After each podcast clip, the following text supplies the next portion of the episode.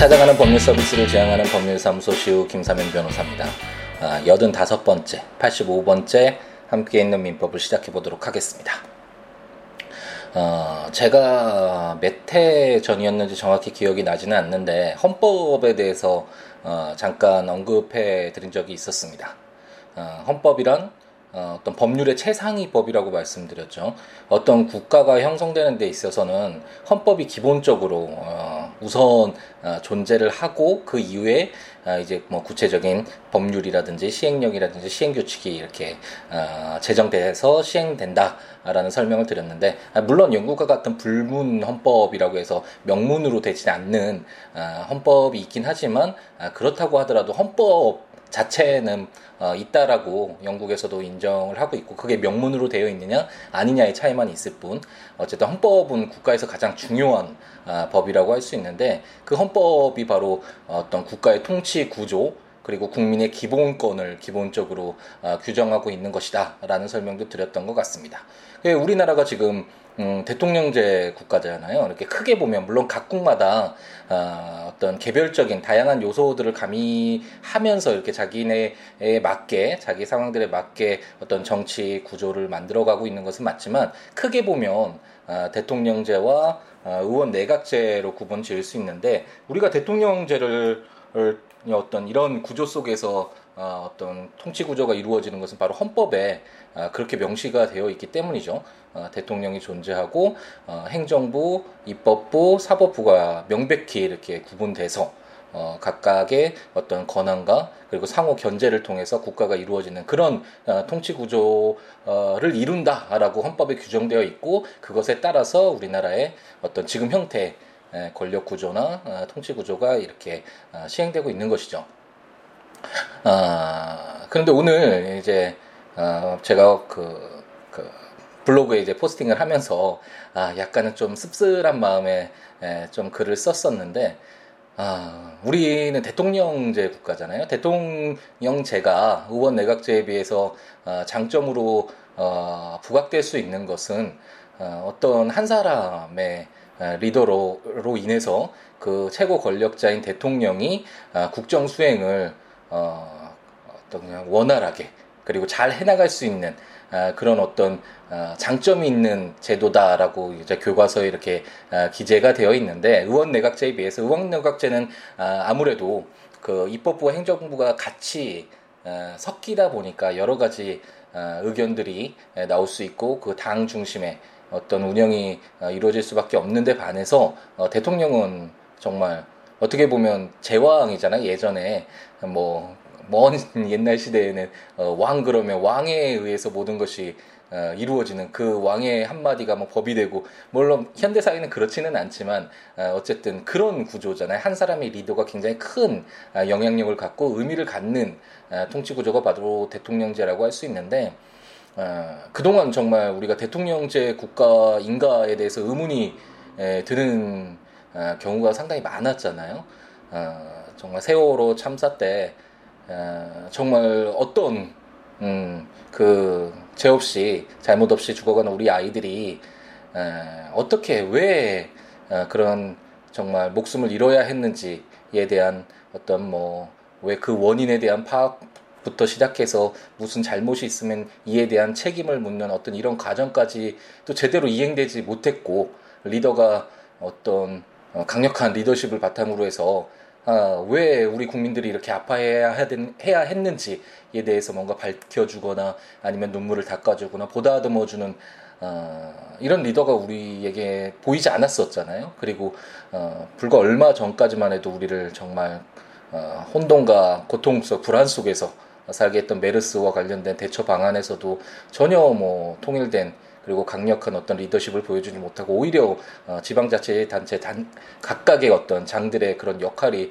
어, 더 어떤 효과적인 어, 대처 방안이었다라고 그런 평가가 나오고 있는데 어쨌든 어, 정말 강력한 리더 어, 대통령 중심으로 인, 어, 어떤 구심점이 돼서 어, 사회에 어떤 어려움이 있었을 때 이를 헤쳐나갈 수 있는 어떤 길을 밝혀줄 수 있는 그런 어, 리더가 있는가라는 어떤 의문이 드는 어, 그런 시기였었는데 어, 갑자기 대통령의 한마디의 말로 인해서 정말 또 사회가 시끄러워지고 어, 입법부의 어떤 그 의원들이 선출해낸 어떤 어, 그, 그뭐 원내 총무죠. 그 입법부가 그 의원들이 선출한 어, 그, 그 원내 총무에 대해서 어떤 책임을 묻는 행정부의 수반인데 대통령은 엄격히 분리되어 있는 어, 그런 기관임에도 불구하고 그 한마디가 이렇게 많은 것들을 어, 요동치게 만들 수 있구나. 라는 것을 보면서 어, 우리가 그 대통령제 어, 그런 통치 구조를 갖고 있는 것이 맞구나라는 것을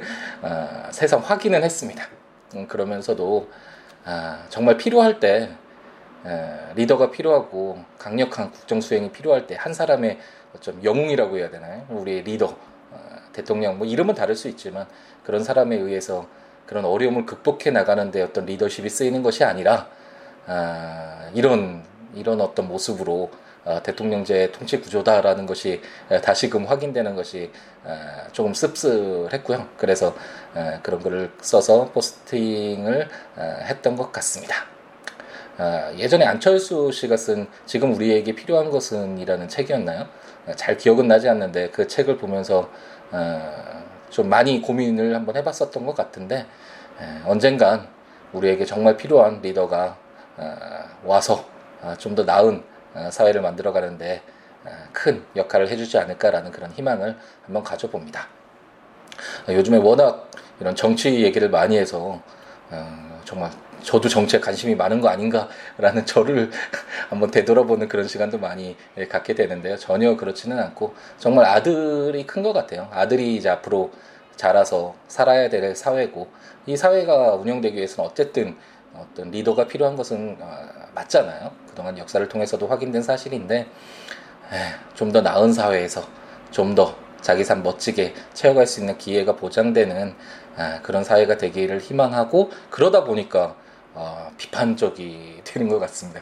원래 그렇게 뭐 비판적이지 않은 낙천적이고 아, 긍정적인 사고를 가진 가졌다라고 자부를 했었는데 예, 요즘에 많이 비판적이 된 것 같고 그래서 좀 말도 많아진 것 같은데 어쨌든 예, 아, 이해를 좀 해주시고요. 빨리 예, 좀 말이 오늘도 좀 길어졌습니다. 이제 유치권 저희가 읽고 있는데 함께 있는 민법에서 이제 담보 물건으로서의 첫 번째 주자인 유치권 규정 나머지 세 개의 조문을 읽어보면서 어, 오늘 이제 유치권을 마무리 예, 짓도록 하겠습니다. 저희가 지금 유치권을 읽고 있죠. 유치한다라는 건 제가 현실에서도 많이 볼 수 있다라고 했죠. 우리 주위에 가다 보면 공사를 하다가 아, 공사가 마무리되지 못해서 유치권 행사 중입니다. 뭐 이렇게 적어 놓은 그런 현수막 같은 거 보셨을 거라고 한번 말씀드린 적이 있는데 이것처럼 어, 현실에서도 꽤 많이 쓰이는 어, 그런 권리고요. 어, 물건으로서 담보 물건이다. 담보 물건이라는 건 우리가 지금까지 모았던 지상권, 지역권, 전세권과 같이 물건을 사용하는데 어떤 그 사용함으로써 편익을 얻는 아, 그런 데 초점을 둔 것이 아니라 어, 자기의 채권을 보존하기 위해서 나중에 어, 갑돌이와 울돌이 예를 계속 들어드렸죠. 갑돌이가 시계를 수리를 맡기기 위해서 울돌이에게 맡겼는데 울돌이가 시계 이제 수리를 하고 어, 시계 수리비 달라 그랬는데 갑돌이가 돈이 없을 경우에 그 시계를 그냥 넘겨주면 울돌이로서는 언제 어, 확실히 받을지에 대해서 어, 항상 불안에 떨면서 살 수밖에 없, 없겠죠. 어, 이런 어떤 불안을 해소시켜주는 내가 채권을 어, 반환받을 수 있을 것이다 라고 담보를 해주는 어, 그런 역할을 하는 것이 바로 담보 물건이고 특히 그 담보 물건 중에 민법이 인정하고 있는 담보, 담보 물건 중에 첫 번째 주자로서의 유치권은 어, 그 물건으로부터 생긴 채권 그러니까 그 시계로부터 시계 수리비 채권이 발생했잖아요. 이런 경우에 이런 요건을 충족을 해야 되겠죠. 만약 그 물건으로부터 생기지 않은 만약 갑돌이가 을돌이에게 시계 어, 수리비 채권이 아니라 어, 갑돌이가 뭐 예전에 을돌이로 을돌이로부터 빌렸던 100만 원의 어떤 채무가 있었다라고 해보죠. 이 채무는 시계를 갖고 있는 거랑은 전혀 상관없는 채권이잖아요. 이런 어떤 채권인 경우에는 유치권이 성립되지 않겠죠. 그래서 이런 요건이 충족되는지를 보는 것이 어, 굉장히 중요한데 어쨌든 유치권이란 그 물건에 관해서 어떤 채권이 발생했을 때 채권을 변제받을 때까지 그 물건을 이제 점유하고 내가 갖고 있는 거 유치할 수 있는 아, 그런 권리가 바로 아, 유치권이다 라고 설명을 드렸고 어, 이런 유치권은 어, 물건을 점유하고 유치하고 있기는 하지만 용익 물건처럼 사용할 수 있는 권리가 아니죠. 이걸 담보하는 권리이기 때문에 당연히 용익 물건 규정들을 읽을 때 저희는 아 용익 물건은 어, 그 사용하는 사람이 어떤 권리를 가지고 어떤 의무를 가질까 빌려주는 사람이 어떤 권리를 가지고 어떤 의무를 가질까 그럼 이 빌리는 아 이 물건을 사용하는 그 과정에서 얼마 동안 사용하도록 할까 뭐 물건이 만약 파손됐을 때 누가 그 위험 어떤 책임을 부담하도록 할까 뭐 이런 내용이 어떤 규정의 어, 주된 내용이었다면 담보 물건은 그런 것이 아니라 내가 가지고 있는 이 유치하고 있는 물건을 통해서 어떻게 채권을 나중에 어, 반환받고 보존받을 수 있을 것인가 라는 그런 것에 초점을 두고 어, 규정화되어 있다라고 설명을 드렸고 앞으로 질권이나 담보권을 어, 저당권을 읽을 때도 어, 그런 취지에서 어떤 그런 전제에서 어, 바라보고 규정들을 보면 어, 어느 정도 쉽게 어, 이해를 하실 수 있을 것이다 라는 설명을 어, 드렸던 것 같습니다. 그럼 이제 오늘 이제 326조죠. 325조까지 어, 지난 시간에 한번 읽어봤었는데 326조를 한번 읽어보면 어, 피담보 채권의 소멸시효라는 제목으로 유치권의 행사는 채권의 소멸시효의 진행에 영향을 미치지 아니한다라고 규정을 하고 있습니다. 어, 이제 소멸시효 그러면 처음에 민법 총칙 저희가 읽을 때 소멸시효 그러면 도대체 뭐가 없어진다는 거냐, 소멸이 뭐냐, 뭐 시효가 뭐냐 아, 아무것도 모르는 상태에서 전혀 이해할 수 없는 아, 내용들을 아, 저희가 읽었었지만 이제 민법 총칙 다 읽고 나니까 어, 정말 계속 반복되는 내용들이 많죠. 왜냐하면 민법 총칙이라는 것이 민법 전반에 공통된 내용을 뽑아서 놨던 거니까 당연히 그 내용들이 이런 물건을 읽을 때도 나올 것이고 어, 채권을 읽을 때도 나올 것이고 친족 상속법을 읽을 때도 편을 읽을 때도 당연히 나오겠죠. 그렇기 때문에 어, 우리는 어느 정도 익숙한 상태에서 이제 바라보기 때문에 예전에 민법 총칙을 읽을 때그 어, 당황스러움 아, 막막함 아, 그것은 어느 정도 아, 벗어난 상태에서 아, 읽고 있는 것이 아닌가라는 그런 생각이 듭니다. 소멸시효가 뭐였죠? 소멸시효라는 건 어, 채권이 분명히 있는데 만약 채권자가 자기가 권리가 있는 것을 알면서도 그 권리 행사를 계속하지 한, 계속하지 않으면 그래서 뭐 그게 10년이 됐든 20년이 됐든 오랜 시간이 지나가면 채무자로서는 그리고 채무자와 채권자 사이에 어떤 이해관계가 있는 사람들로서는 그 채권 이제 행사하지 않겠구나 채권 없는 것으로 보는 거구나 라고 어떤 그런 사실이 다 이렇게 형성돼서 그런 생활을 하고 있겠죠. 그런데 갑자기 몇십 년이 지나서 나 원래 채권 있었지 그 채권 행사할래 라고 하면 그 어떤 사회 안정이 그동안 유지됐던 사실관계의 어떤 이런 안정이 어, 훼손되는 그런 위험이 있잖아요. 그렇기 때문에 아, 채권이 있음에도 불구하고 채권자의 권리를 포기시켜서까지 인정하는 어떤 사회 안정을 위해서 인정하는 제도가 바로 아, 소멸시효다라는 그런 설명을 드렸었고 이제 그 내용은 아, 어느 정도 다 아실 거라고 생각이 듭니다. 그러면 326조를 보면 유치권 행사, 그러니까 을돌이가 갑돌이 시계를 계속 가지고 있으면 어, 그러면 내가 지금 을돌, 갑돌이 시계를 가지고 있으니까 을돌이로서는 내 수리비 채권 이것도 소멸시효가 중단돼서 어, 계속 어, 10년이 지나든 뭐 20년이 지나든 내가 받아들 수 있는 거 아니냐 시계만 계속 가지고 있으면 이렇게 을돌이는 주장할 수 있겠죠. 하지만 어, 326조는 유치권 행사는 채권의 소멸시효의 진행에 영향을 미치지 아니한다라고 해서 단순히 그 물건을 점유하고 있다라는 거하고 그 을돌이가 가지고 있는 갑돌이에 대한 시계 수리비 채권의 소멸시효와는 아, 약간 별개다라는 아, 그런 취지의 내용을 규정하고 있습니다. 그렇기 때문에 울돌이로서는 어, 갑돌이 시계에 내가 점유하고 있었으니까 내 수리비 채권 소멸시효 중단되지 아니 소멸시효가 완성되지 않아 나 너한테 갑돌이한테 계속 내 채권 받을 수 있어 라고 주장하면 안 되고 그것이 인정되지 않고 어, 유치권자인 어, 을돌이로서는 그 갑돌이 시계를 점유하고 유치하고 있는 것과는 별개로 자기 권리 행사를 해야 되겠죠. 민법 정책에서 저희가 읽어보았었죠. 그 소멸시효 진행을 중단시키기 위해서는 아, 뭐 이렇게 소를 제기한다든지 지급 명령 신청한다든지 뭐 청구나 압류나 가압류나 뭐 승인이나 이런 소멸시효 중단 사유가 있다라는 거 어려운 푸시 기억나시죠? 정확히 이해하시기는 당연히 그, 뭐, 그 정도로 어, 다 딱딱 떠오른다 그러면 어, 법률 전문가이실 어, 수준이기 때문에 당연히 기억은 안 나시겠지만 아, 아 그런 것이 있었지 소멸시효가 중단시키기 위해선 아, 채권자가 어떤 행위를 했었어야 됐지라는 아, 그런 내용이 있었다라는 게 어렴풋이 기억나면 아, 대성공이고요. 이제 그것을 좀 더 명확히 하기 위해서는 이제 이제 국가법령정보센터 이런 어, 법률을 통해서 한번 가보는 거죠. 민법 총, 그 민법 총칙 중에 제일 마지막 장에 있었잖아요. 그 소멸시효 편, 소멸시효 그 어, 장을 가서 그 한번 보는 거죠. 소멸시효 그 규정들을 한번 보고 어, 소멸시효 중단 사유가 뭐가 있었는지 한번 규정들을 한번 읽어보는 거죠.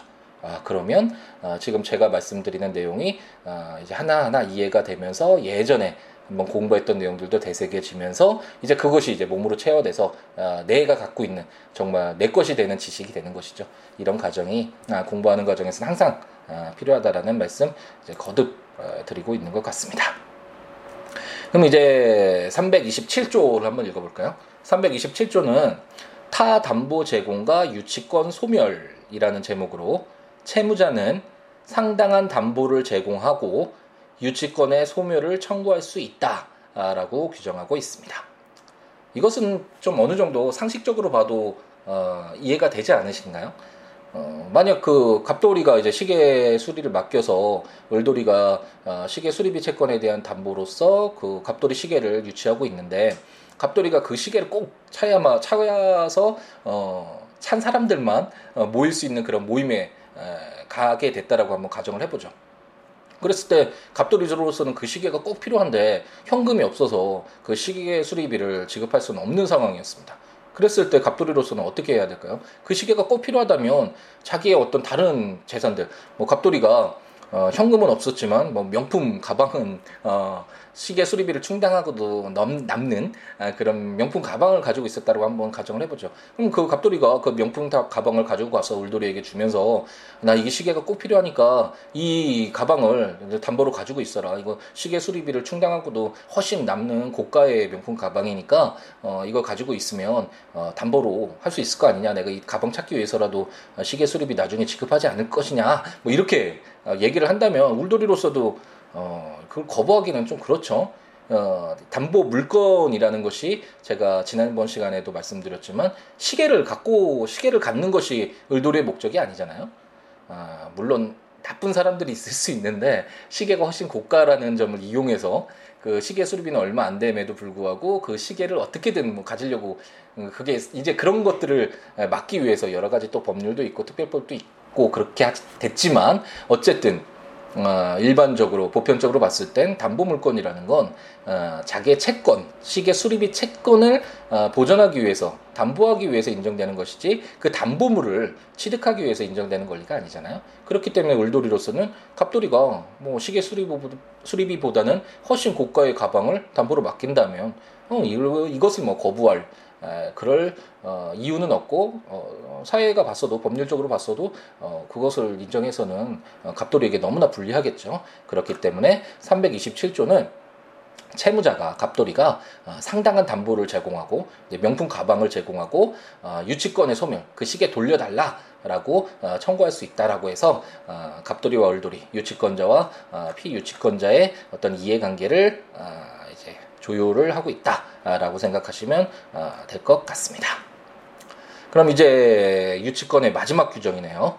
제 328조를 보면 점유 상실과 유치권 소멸이라는 제목으로 유치권은 점유의 상실로 인하여 소멸한다 라고 규정하고 있습니다. 이것도 이제 어느 정도 이해가 되시죠? 유치권이라는 것이 뭐죠? 유치권이란 채무자가 아니 채권자가 자기의 채권을 담보하기 위해서 그 물건으로부터 발생한 채권을 담보하기 위해서 그 물건을 유치하는 거잖아요. 점유하고 내가 가지고 있는 아, 그런 권리가 바로 유치권이라고 말씀드렸잖아요.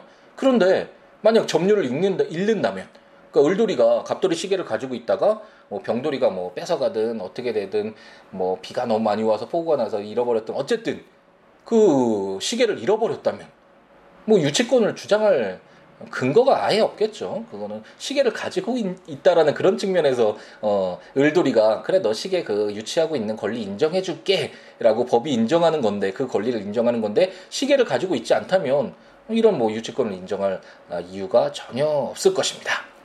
그렇기 때문에 아, 유치권자가 그 목적물을 점유하는 것이 아, 필수적인 요소가 되는 유치권이기 때문에 제 328조는 유치권은 점유의 상실로 인해서 소멸한다 라고 규정을 해서 반드시 유치권이 인정되기 위해서는 그 물건을 점유하고 있어야 된다는 점을 다시 한번 어, 확인해 주고 있습니다. 어떠신가요? 이제 어느 정도는 이해가 그래도 좀 쉽게 부드럽게 좀 넘어간다는 느낌이 들지 않으신가요? 물건을 보면서도 민법 총칙 때는 뭐 워낙 힘들었고 어쨌든 민법 총칙을 그래도 읽고 나니까 이제 물건 그 이 편 속에서도 물건 규정들 속에서도 민법 총칙에 규정됐었던 그런 어떤 내용들이 계속 반복되고 있고 그리고 물건도 처음에는 참 어려웠는데 어 그 물건에 대한 권리 아, 물건에 대한 권리인데 내가 처음 이거 지금 물건을 사실상 점유하고 있는 이런 상태를 존중하는 어 점유권 이건 약간 독특하다. 하지만 뭐 소유권 소유 이거 내 거야라는 것은 누구나 어, 알고 있잖아요. 뭐 지금 시계를 갖고 있으면 이 시계 내 거야. 어, 내가 컴퓨터를 가지고 있으면 이 컴퓨터 내 거야. 이게 바로 소유권이잖아요. 이 컴퓨터 이 물건들을 마음대로 사용 수익 처분할 수 있는 그런 거의 완벽한 어, 가장 힘센 권리가 바로 어, 물건 중에 가장 힘센 권리가 소유권이다라고 설명을 드렸고 그 소유권에 비해서 제한되는 소유권처럼 마음대로 물건을 사용 수익 처분할 수는 없지만 제한되지만 아, 그래도 인정되는 제한 물건들이 있는데 그 중에 물건을 사용하는 데 초점을 두고 있는 용인 물건. 그리고 물건을 사용하는 데 초점을 두는 것이 아니라 그 물건의 어떤 담보적 가치를 끌어내는 담보 물건 이런 것이 있구나. 아, 그러면 지, 어, 용인 물건으로선 지상권, 지역권, 전세권을 지금까지 읽어봤고, 아, 담보 물건으로서 이제 유치권이라는 것을 한번 읽어봤구나. 그러면 민법에서 인정하고 나, 있는 나머지 담보 물건으로서 질권과 아, 저당권, 아, 그런 것은 어떤 것일까? 라는 이런 호기심이 아, 마구마구 생각이 에, 생겨나야지 아, 되겠죠. 에, 이런 호기심이 있어야지 아, 더 적극적으로 내가 캐치하고 내 것으로 만들어야 되는 지식에 좀 더 적극적으로 다가가서 능동적으로 어, 어, 접근하면 아무래도 아, 하기 싫은데 억지로 어, 어 듣고 읽고 보고 뭐 이런 어, 사람과는 비교할 수 없겠죠. 그 체화는 뭐 시간이나 그 깊이나 정도에서 아마 비교할 수 없는 그런 차이를 만들어낼 거고요. 음, 어쨌든 함께 있는 민법을 어, 들으시는 분들은 스스로 어, 어떤 법률과 친해지는 기회를 갖겠다. 아니면 어, 공부를 하시는 분들이 많이 들으시는데 어, 이 공부하는 과정에서 지겨운데 한번 그래도 변호사가 어, 법률 한번 아, 법조문들 읽어주면서 전체 체계 잡아주는 거 한번 아, 들어보자라고 뭐 생각하시는 분도 계시고 뭐 여러분들이 계시겠지만 어쨌든 공통점은 스스로 선택해서 들으시는 거잖아요. 누가 강제로 떠밀려서 혹시 뭐 부모님이 꼭 들어라라고 해서 들으시는 학생분은 계시지 않죠. 이 팟캐스트가 아직 뭐 그 정도는 아닌 것 같은데 네, 어쨌든 스스로의 선택에 의해서 뭔가 어떤 뭐 다양하겠지만 목적은 다양하겠지만 어쨌든 아, 스스로의 선택에 의해서 법률 그 법률의 기본법이라고 할 수 있는 민법 그리고 민법 조문들을 한번 전체적으로 조문들을 중심으로 한번 읽어보는 아, 그런 기회를 갖겠다라는 아, 어떤 자발적인 의사에 따라서 모이신 분들이기 때문에 음, 물론 모두들 다 이렇게 적극적으로 능동적으로 아, 공부를 해 나가고 계시리라 아, 믿습니다. 그러면 이제 오늘까지 유치권을 모두 읽었는데 다음부터는 질권과 관련된 규정들을 한번 살펴볼 거고요. 아까 말씀드렸듯이 이제 법령 이 법률을 읽어 보면서 들으시면 아, 도움이 많이 되잖아요. 방금 전에 소멸시효 규정들도 어, 오래전에 저희가 공부를 했었던 내용이니까 한번 법조문들 다시 가서서 보시면 어, 훨씬 도움이 될 텐데 이렇게 법조문들 보시기 위해선 국가법령정보센터 아, 인터넷에서 어, 무료로 들어갈 수 있죠. 들어가셔서 우리나라에서 시행되고 있는 모든 법률 어, 검색해 보실 수 있으니까 민법 치셔서 이제 딱 조문들 하나하나 검색해 보시면서 한번 확인해 보시는 아, 그런 기회 가지셔도 좋고 제가 전자책으로 발간한 함께 있는 민법 어, 민법 총칙 물권편 채권 총론 까지 나와 있죠. 이제 뭐 대형 서점에서도 구매하실 수 있으니까 구입하셔서 법조문과 그리고 제가 설명드리는 이런 내용들을 요약해 놓은 그런 설명들이 있으니까 함께 읽으시면서 들으셔도 좋을 것 같고요. 어, 아니면 어, 제 블로그 siwo.net s i w o o l a w.net 블로그에 오셔서 거기 포스팅에 어, 제가 그 조문과 설명들 어, 적어 놓고 있으니까 그거 참조하셔서 보시면서 들으셔도 좋을 것 같습니다. 그 외에 뭐 법률 외에 아니면 뭐 어떤 법률적인 상담이 필요하신 분이나 아니면 개인적인 아, 친분을 쌓고 싶다.